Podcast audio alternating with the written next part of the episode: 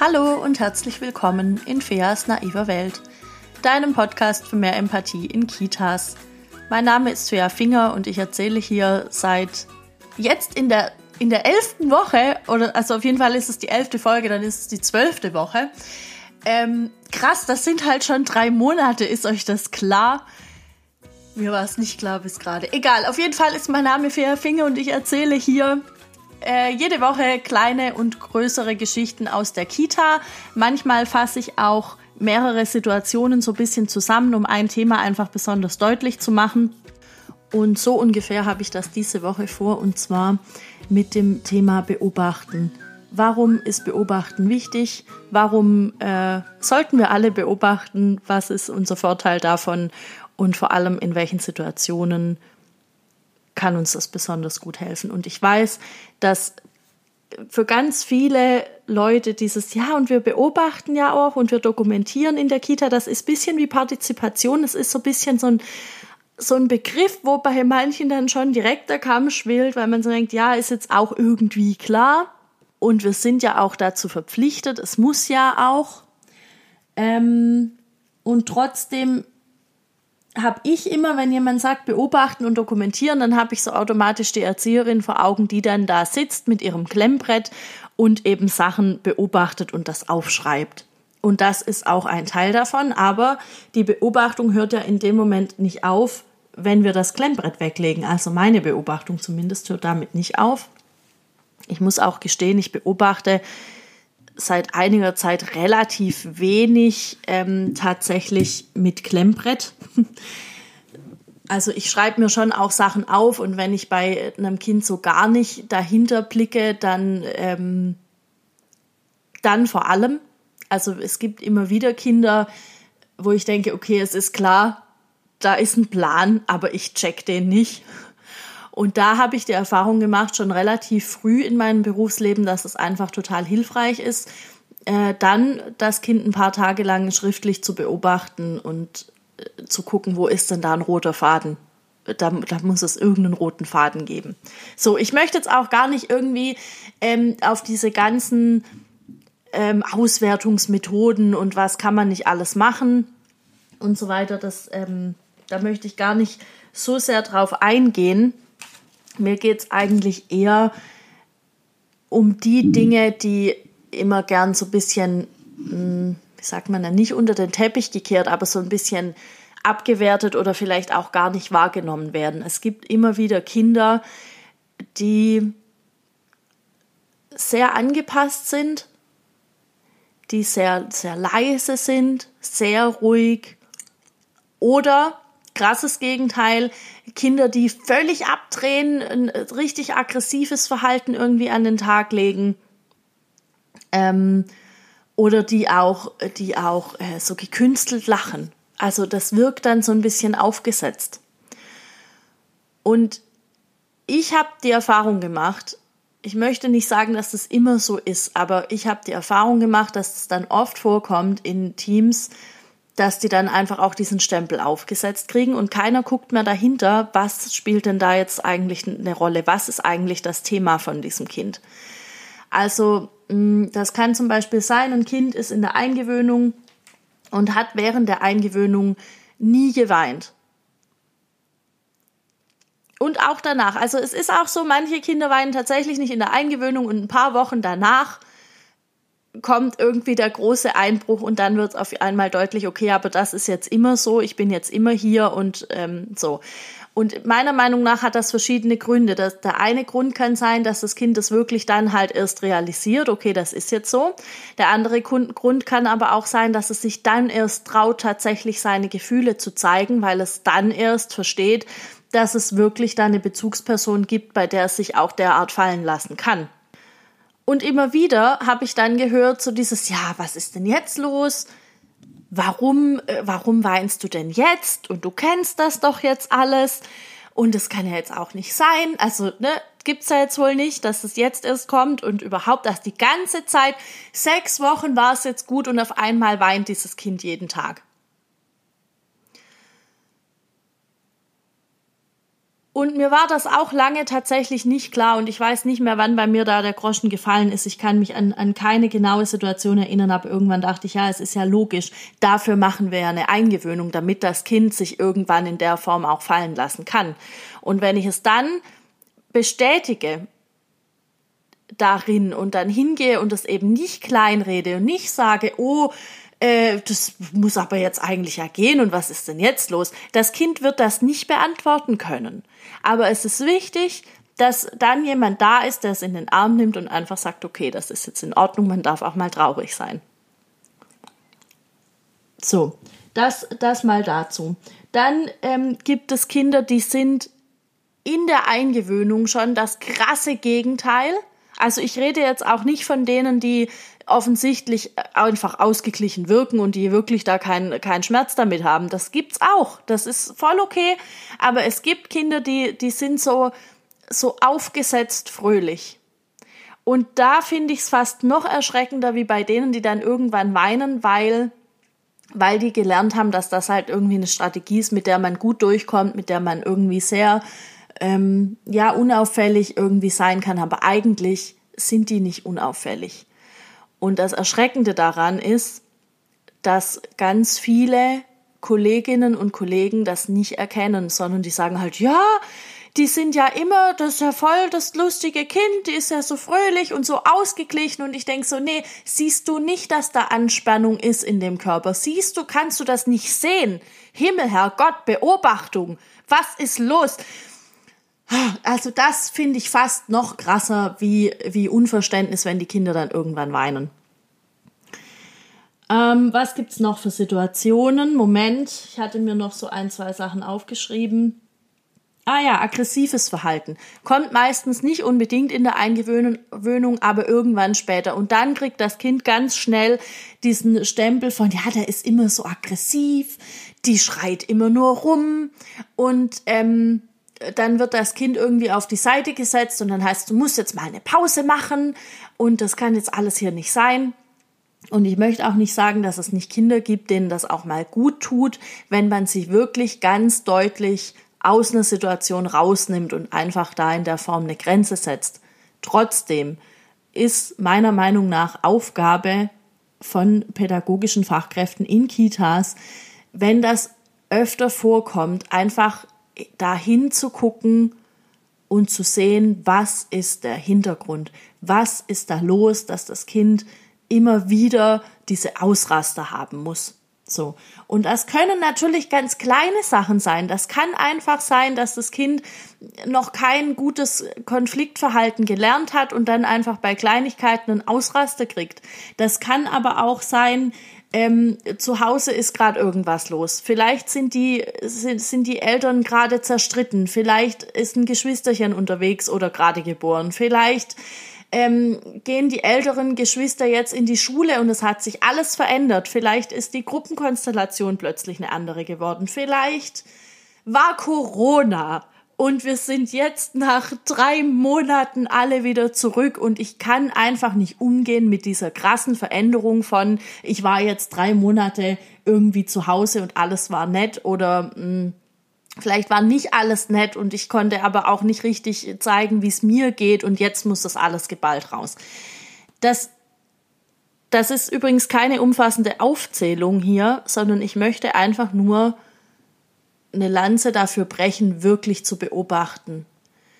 Ähm, und wirklich dahinter, zumindest zu versuchen, dahinter zu steigen, was sind die Beweggründe von diesem Kind, das ich da gerade vor mir habe.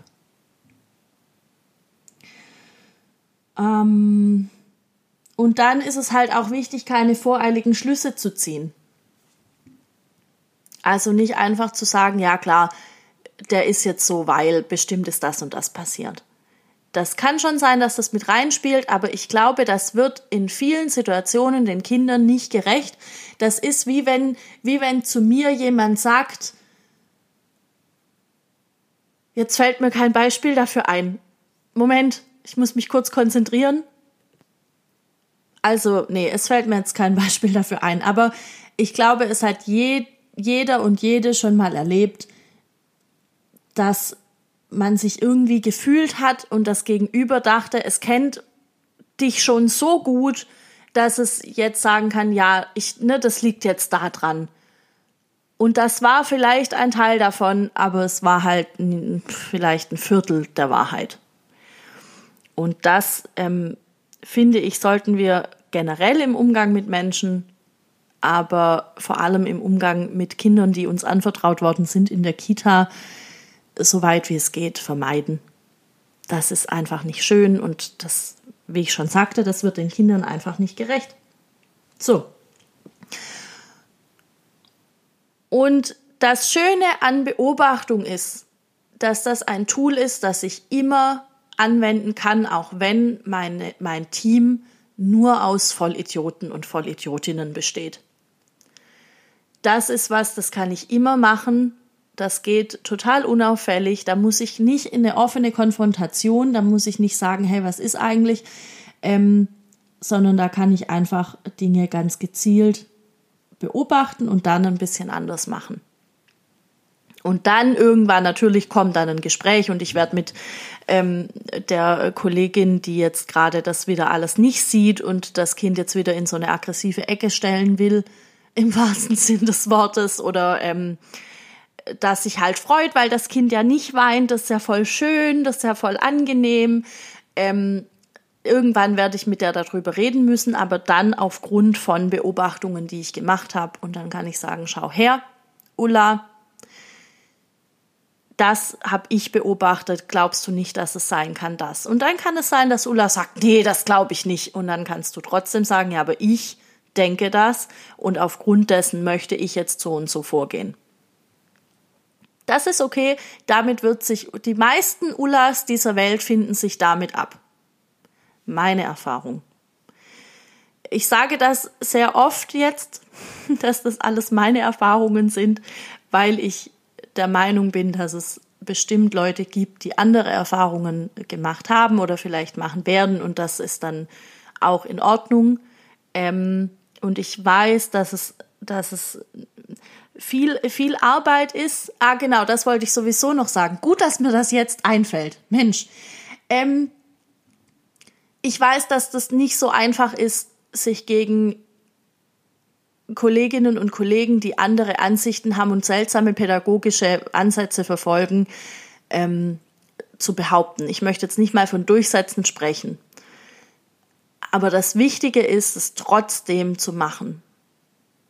Man kann das üben. Das erste Mal ist super krass, weil das sich meistens ja schon anbahnt. Also entweder es bricht tatsächlich einfach aus dir raus oder es wird sich über eine Zeit lang anbahnen und du wirst dir Situationen vorstellen, wo du dann sagst, so nächstes Mal, wenn Timo das und das und das sagt oder tut, dann werde ich zu ihm das und das und das sagen oder tun.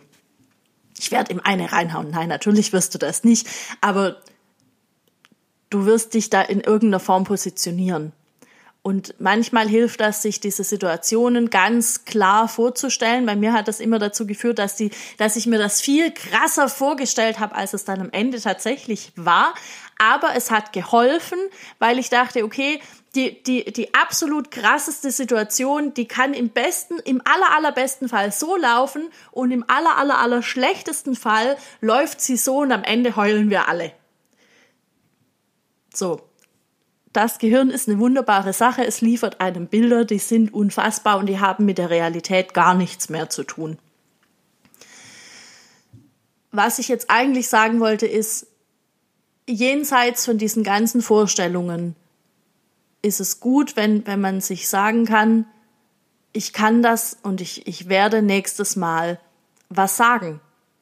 Und das kann, kann einfach nur sein, nee, sehe ich anders und dann dreht man sich um und geht weg.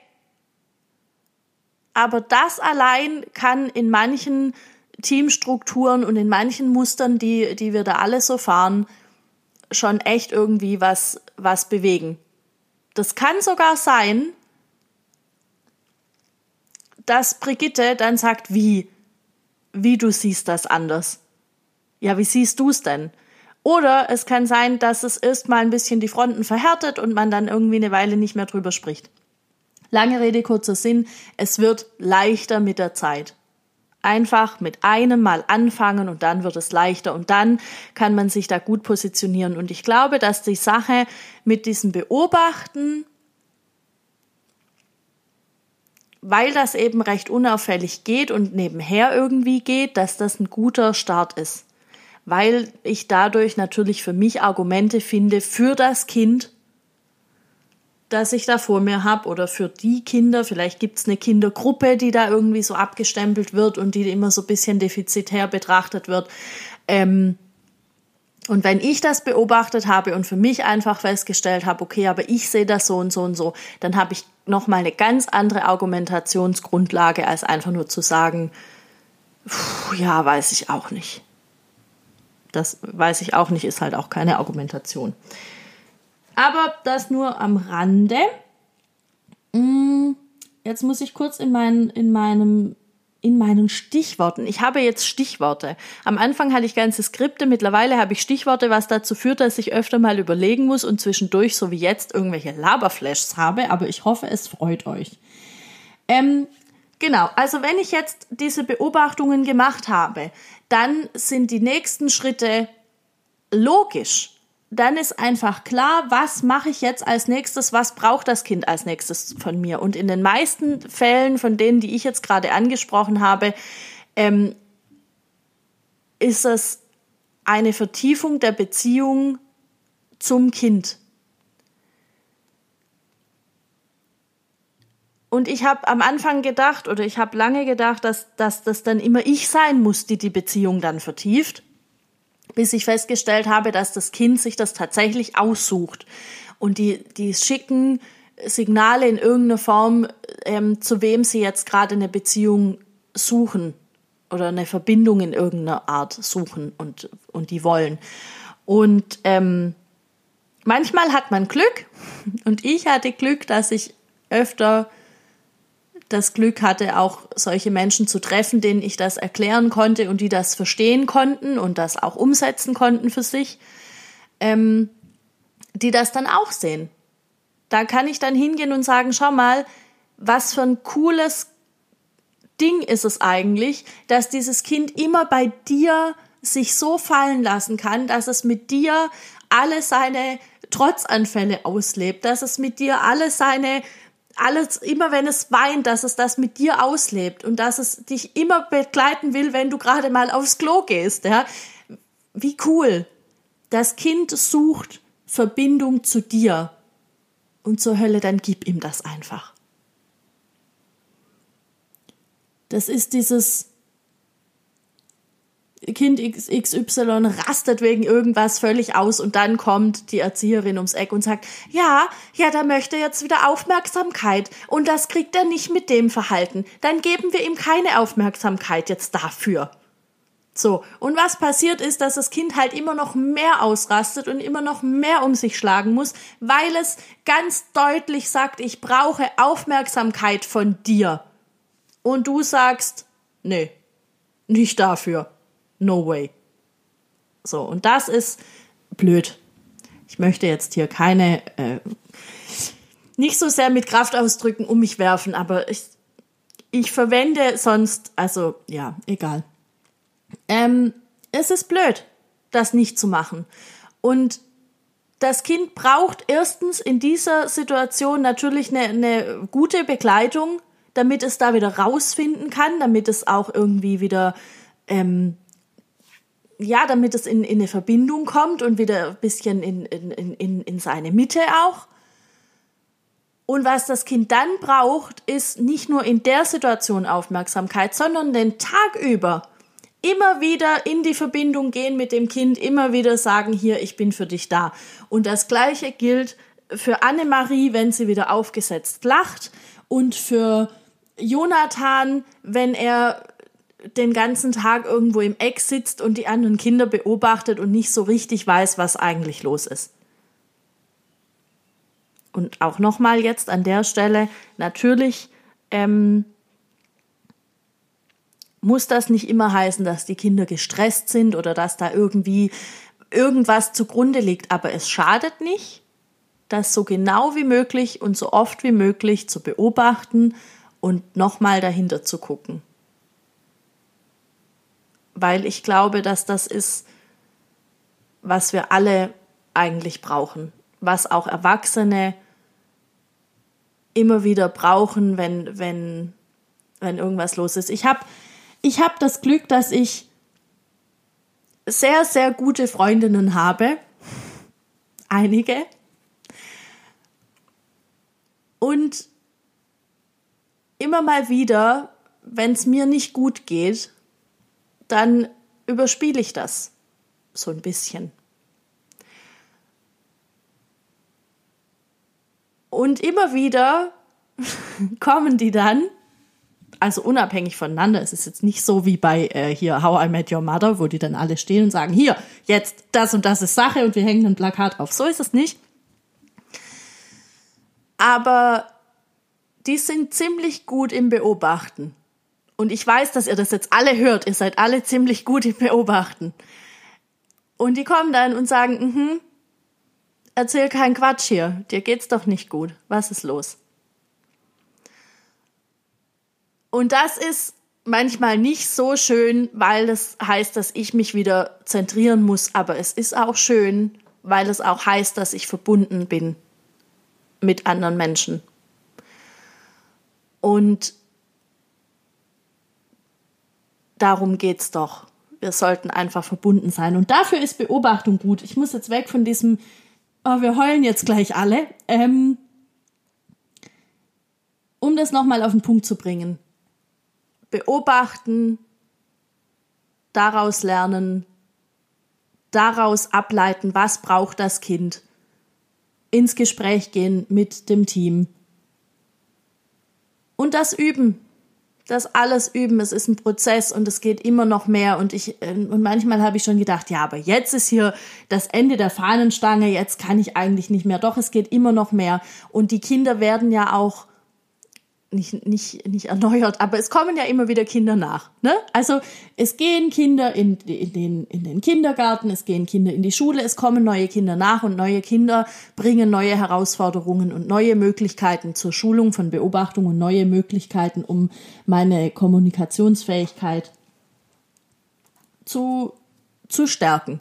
Oh, und was ich auch noch total toll finde, sind Leute, die die da ihr Ego komplett zurückstellen können. Also es gibt immer wieder ähm, Kolleginnen und Kollegen, die sagen, ja, eigentlich ist es mein Bezugskind, aber offensichtlich hat es gerade zu dir eher den Wunsch nach, nach Verbundenheit und um mit dir in eine Beziehung zu gehen. Irgendwas findet es an dir, dann mach du das doch. Das ist doch prima. Und das gibt's für mich noch zu wenig. Ich hatte, ich muss sagen, ich hatte, was das angeht, wirklich Glück und es gibt in jedem Team Leute, die so sind. Ähm, Glaube ich einfach. Und manche wissen es nicht, manche haben das noch nicht so richtig für sich entdeckt und ähm, aber ich, ich bin da immer jedes Mal total froh drum, weil was es viel mehr gibt, sind Leute, die sagen, ja, aber das ist mein Bezugskind. Nein, also das, ähm, das geht jetzt nicht. Also ich, ich bin jetzt hier hauptverantwortlich. Und das mag sein, dass es Situationen gibt, wo das, wo das wichtig ist, aber es gibt auch ähm, Situationen, wo das einfach Quatsch ist und wo man sagen muss, ich stelle jetzt hier das einfach hinten an. Aus irgendeinem Grund ich bin ich zwar jetzt auf dem Papier Bezugserzieherin von XY, aber der möchte jetzt lieber mit Tanja mit. Und dann ist das doch eine super Sache. Dann soll Tanja den mitnehmen und auf, auf die Bank setzen vorm Klo, wenn sie gerade mal muss. Ist doch okay. Das bricht mir doch keiner ab. So, und ähm, was wollte ich jetzt damit eigentlich sagen? Ja, dass ich das gut finde, ähm, wenn wenn Menschen das können, wenn die einfach da ihr, ihr eigenes, aber ich möchte toll sein und ich möchte hier die Hauptperson der Kita sein, wenn die das zurückstellen können, weil das, darum geht's eben auch, dass man sieht, das Kind braucht jetzt aber Folgendes und deshalb kann ich ihm das geben und ich kann ihm das geben in der und der Form. Ich weiß auch nicht, ob das die allgemeine Definition von einer professionellen Haltung von Fachkräften in Kitas ist, aber für mich ist das auf jeden Fall ein Teil davon. So, eventuell habe ich jetzt irgendwas vergessen dazu zu sagen, aber das ist nicht so schlimm, weil ich habe mir überlegt, in Zukunft immer wieder, ich weiß noch nicht in welchen Abständen, aber immer wieder so kleine Reflexionsfolgen zu machen, wo ich nochmal eingehen kann auf Feedback von euch, auf Anregungen, auf Fragen, die offen waren. Wenn ich jetzt nicht gerade da eine ganze Folge draus mache, es gibt auch immer wieder Themen, wo ich ganze Folgen draus mache, die kommen dann auch, keine Sorge. Aber es gibt eben so kleinere Punkte, wo ich dann nochmal nachrecherchiert habe oder wo Freunde nachrecherchiert haben. Es wird so ein Gesamtprojekt, dieser Podcast. Das ist nett. Ähm, und da dachte ich, dann mache ich immer mal wieder so eine Folge und die nenne ich dann Blitzlichtrunde oder Blitzlichtfolge oder so, so wie man das in Teamsitzungen macht. Ich glaube, das wird ganz cool. So, ähm, was mir jetzt gerade noch eingefallen ist, was ich zum Abschluss sagen will. Meine Freundinnen sind alle toll. Meine Freunde auch. Ich habe auch männliche Freunde. Bei mir wird ordentlich gegendert. Ähm, und natürlich seht ihr nicht nur, wenn es mir schlecht geht, sondern ihr seht auch, wenn es mir gut geht. Und das ist auch sehr schön. Das möchte ich nicht außen vor lassen. Und vor allem weiß ich sehr zu schätzen, dass euch allen so wichtig ist, dass es mir gut geht. Und allen, denen jetzt dieser Podcast gefallen hat, danke ich sehr fürs Zuhören und freue mich, wenn ihr euch auch die anderen Folgen anhört, wenn ihr weiter die Folgen anhört, die noch kommen, die ich noch aufnehmen werde. Und es werden noch viele. Ich habe viele, viele Ideen. Und ähm, wenn es euch gefallen hat, dann freue ich mich, wenn ihr die naive Welt weiterempfehlt an alle eure Freundinnen und Freunde, Eltern, Großeltern, Kinder, wer immer irgendwie da Spaß dran haben könnte, wem immer das helfen kann, äh, um mehr Empathie in Kitas zu bringen, um für sich selber nochmal ein Standing zu entwickeln. Ähm, empfehlt das einfach weiter.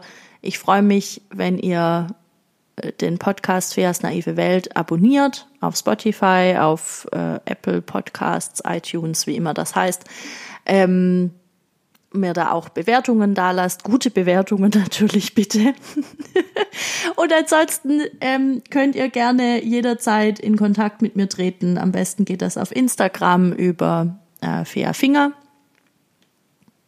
Und ja, Jetzt wünsche ich euch eine schöne Woche.